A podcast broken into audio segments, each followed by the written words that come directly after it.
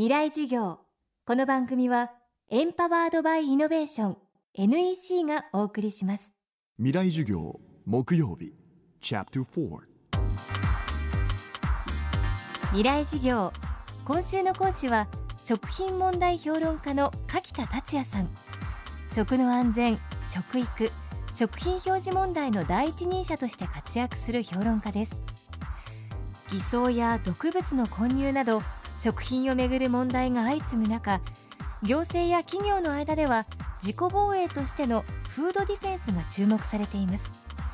一方、消費者の間では食べ物を手に入れる手段をもっと直接的なものにしようという流れもあるようです。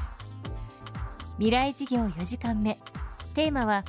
顔が見える安心感。日本の場合は流通というとどうしても問屋が入って一つは分かりにくくなっているので偽装も起きるし、それから食の安全の問題が起きた時にそういった流通段階が何段階もあるのですぐに情報が伝わらないという、そういったことも実はあるわけですね。そういう意味ではできるだけ直接の方がいいといったことはもちろんあるんですね。で、一言で言うと顔が見えるっていうことをよく言われるんですけれども、ここ数年全国で朝市があちらこちらに実はできて非常に人気が高いんですね。で、一つはですね、生産者の方が直接そこに持ってきてくれる。それもう一つはですね、大抵ほとんど生産者の方の名前とか住所が書いてあるんですね。そうするとその作った方がそこの朝市なり道の駅などに持ってきてくれている、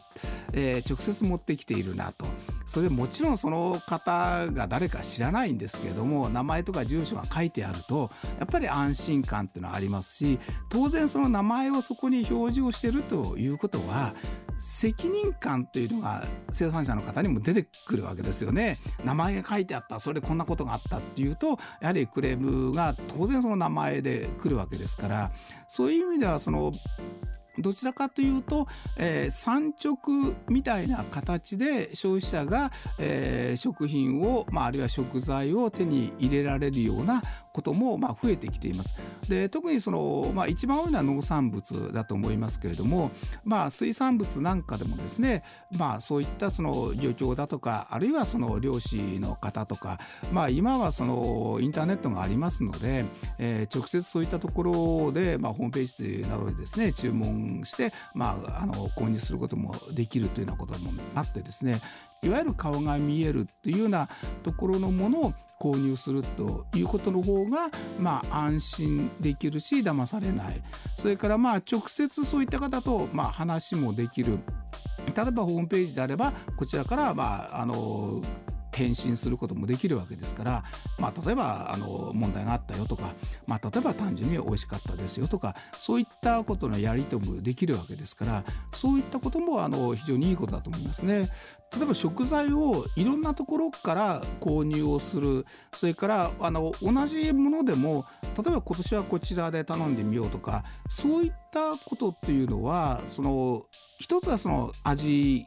が違いが分かるということもあれば、リスクを分散するといった意味でも非常にいいことなので、例えば直接お買いになるような場合でも、毎年ずっとそこで同じものばっかりを食べるということではなくて、別のところのものを食べてみるとか、あるいは果物であれば、2箇所のところから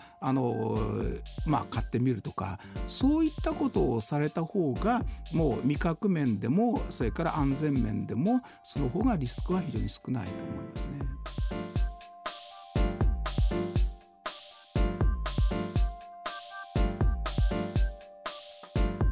未来事業。今週は食品問題評論家の柿田達也さんの講義をお送りしました。そしてこの番組はポッドキャストでも配信中です。バックナンバーもまとめて聞くことができます。アクセスは東京 FM のトップページから。未来事業、来週は狩猟女子の畠山千春さんの講義をお送りします。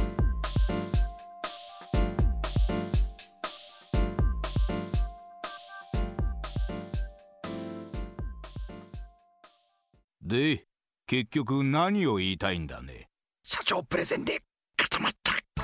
スキルアップの必要性を感じたら NEC のビジネス情報サイトウィズダムにアクセス。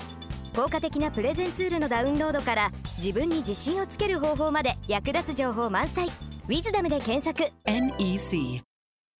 未来事業。この番組はエンパワードバイイノベーション NEC がお送りしました。